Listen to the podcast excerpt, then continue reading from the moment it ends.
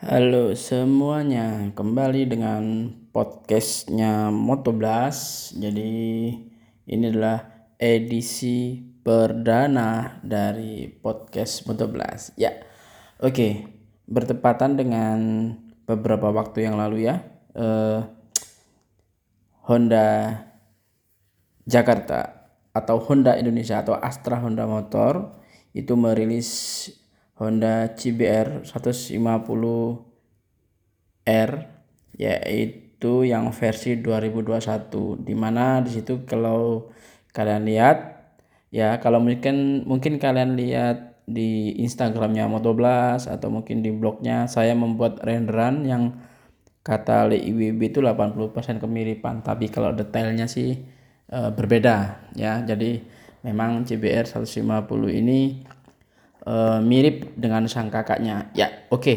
Itu untuk awalan. Jadi saya nggak akan bahas tentang uh, CBR 150R spesifikasinya dan lain-lain, tapi saya mau membahas dengan judul atau mungkin dengan pokok pembahasan bahwa kira-kira CBR 150R 2021 ini laku atau enggak sih ya laku atau enggak? Ya, itu ya jawab pertanyaannya.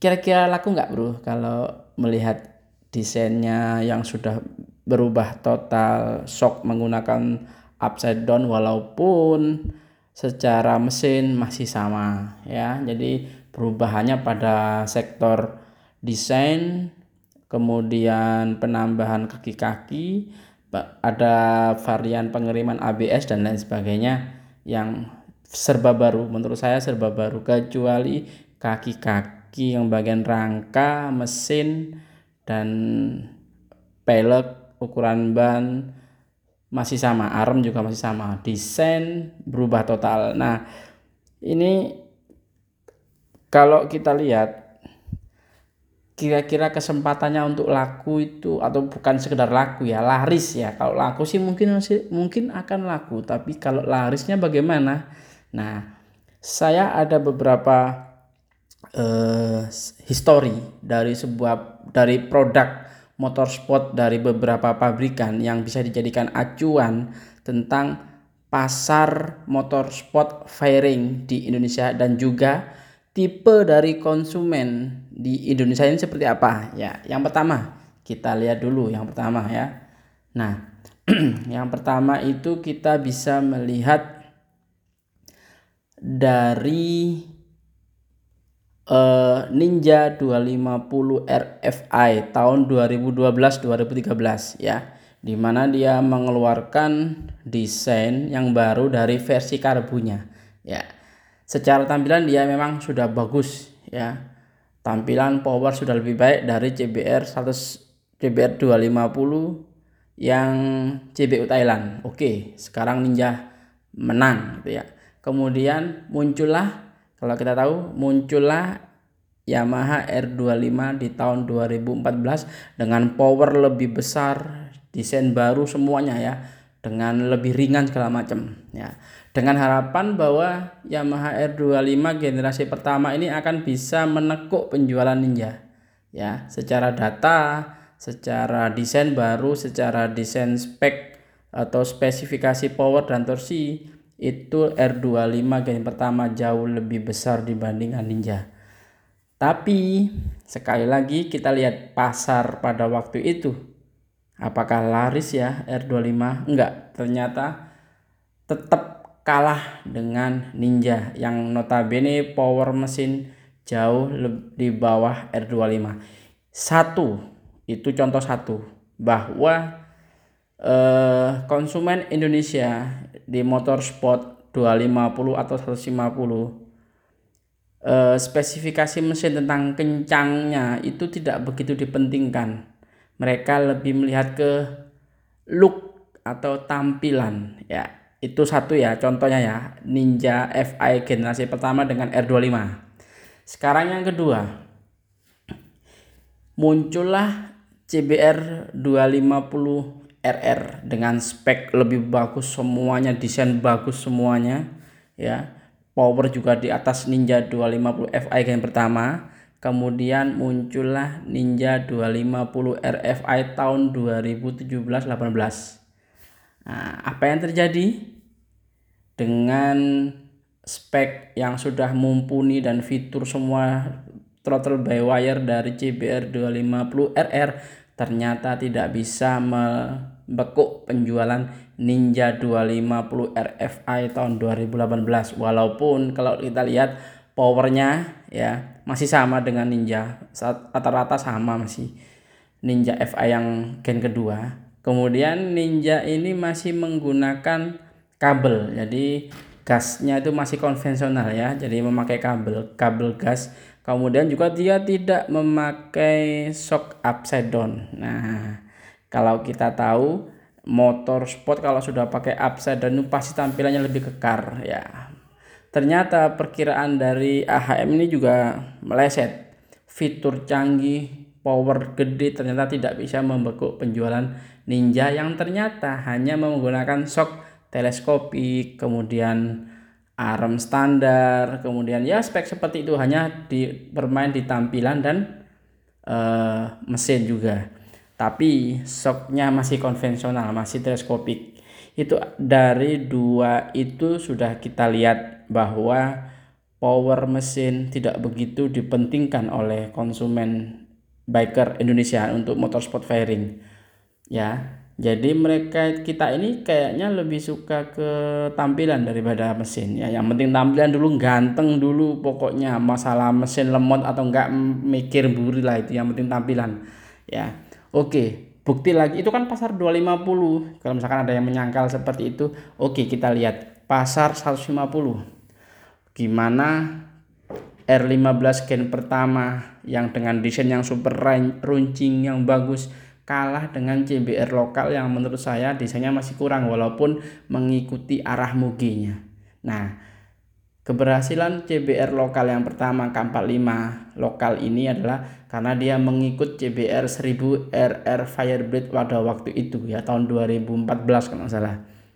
Dia menang di situ karena desainnya mengikuti muginya maka eh, gengsinya naik Kemudian yang kedua, eh yang ketiga itu ya dan keempat sekarang. R15 mereka mengikuti desain dari uh, Mugi R1 dan R6 masih kalah dengan CBR 150 tahun 2016 yang model terbaru lagi. Modelnya super runcing tapi agak pipih ya agak kecil sempit Walaupun powernya itu hanya 17 PS yang dipakai TBR di 2021 sekarang, itu masih lebih uh, lebih laris penjualannya dibandingkan R15 yang notabene powernya itu terbesar di kelasnya 19 PS ya, 19 HP lah ya. Itu jauh lebih hebat dengan shock upside down dengan tampilan underyoke juga R15 ternyata penjualnya kalah dengan CBR yang masih teleskopik kemudian desainnya yang uh, sudah runcing sih desainnya tapi kalah R15 ini kalah dengan CBR karena CBR ini memang desain kembali lagi desain yang uh, berbicara. Kalian tahu Suzuki ya GSX-R itu GSX-R 150 itu desainnya sangat bagus. Eh maaf itu powernya sangat bagus sekali. Saya pernah mencobanya walaupun masih up eh, nggak nggak upside down dia sudah underyoke tapi karena desainnya masih terlihat nanggung dan terlihat aneh bagi konsumen Indonesia ternyata tidak eh, tidak begitu laku dibandingkan CBR sedangkan CBR yang 2016 ini moncer ya. Nah melihat eh, sejarah histori dari pertandingan motor-motor sport di Indonesia sudah jelas ya yang dimaui konsumen Indonesia adalah yang pertama desain, yang kedua fitur, yang ketiga adalah harga. Harga di sini kalau sepadan dengan fiturnya oke okay, akan terlihat lebih murah cuman sekali lagi kesan pertama itu dari desainnya Mas Bro. Desain bagian headlampnya, bagian lampu depannya kalau bagus sipit ala-ala Ducati seperti itu kemudian desainnya runcing, resi habis dijamin laris udah kayak JBR itu. Sekarang Honda eh, sepertinya sudah tahu tentang itu. Makanya sekarang Honda atau AHM itu tinggal merubah desainnya lebih keren lagi seperti kakaknya karena dia tahu bahwa konsumen Indonesia ini ingin sekali CBR 150 desainnya kayak CBR 250 RR maka dibuatlah persis seperti itu hanya versi agak-agak sederhana dikit ya. Uh, tidak sedetail CBR RR kemudian desainnya baru semuanya walaupun power masih sama 17 PS dengan sebelumnya CBR ini. Tapi dengan desain runcing itu saya yakin di CBR ini pasti laris. Menurut saya pasti laris. Ya, coba Mas Bro tanya dulu eh, R15 tahun 2000 berapa tuh? 2014 ya dengan R15 versi 2 dengan CBR lokal. Kalian tahu kan gimana? Orang lebih memilih CBR. Kemudian CBR dengan R15 dengan GSX orang lebih memilih CBR karena apa? Desainnya yang diambil ya jadi konsumen Indonesia yang penting desain dulu masalah dapur paciknya gimana belakangan. Sebagian orang mungkin 85% akan memilih tampilan, yang 15% orang akan lebih memilih power ya. Tapi sekali lagi sekarang kita lihat zamannya selebgram, zamannya Instagram, zamannya itu serba digital. Orang ingin tampil eksis di sosial media. Kalau mereka menampilkan motor yang powernya besar tapi tampilannya jelek jelas orang nggak akan tertarik mas bro. Dilihat dari apa pun nggak tertarik kecuali dengan pengambilan foto yang bagus ya. Tapi sekali lagi yang gampang dilihat oleh mata adalah desain. Nah itu ya. Itu adalah uh, analisa kasar-kasaran yang belas cuman memang uh, Honda ini memang sudah terlihat uh, tahu betul bahwa konsumen dan biker Indonesia itu memilih desain dibandingkan uh, power yang tinggi gimana segala macam. Ya power 17 HP dengan 19 HP kan uh, nggak begitu signifikan ya cuman beda 2 HP tapi dengan desain yang sudah signifikan ala mugi orang pasti jelas akan memilih CBR 150 2021 nah itu ya.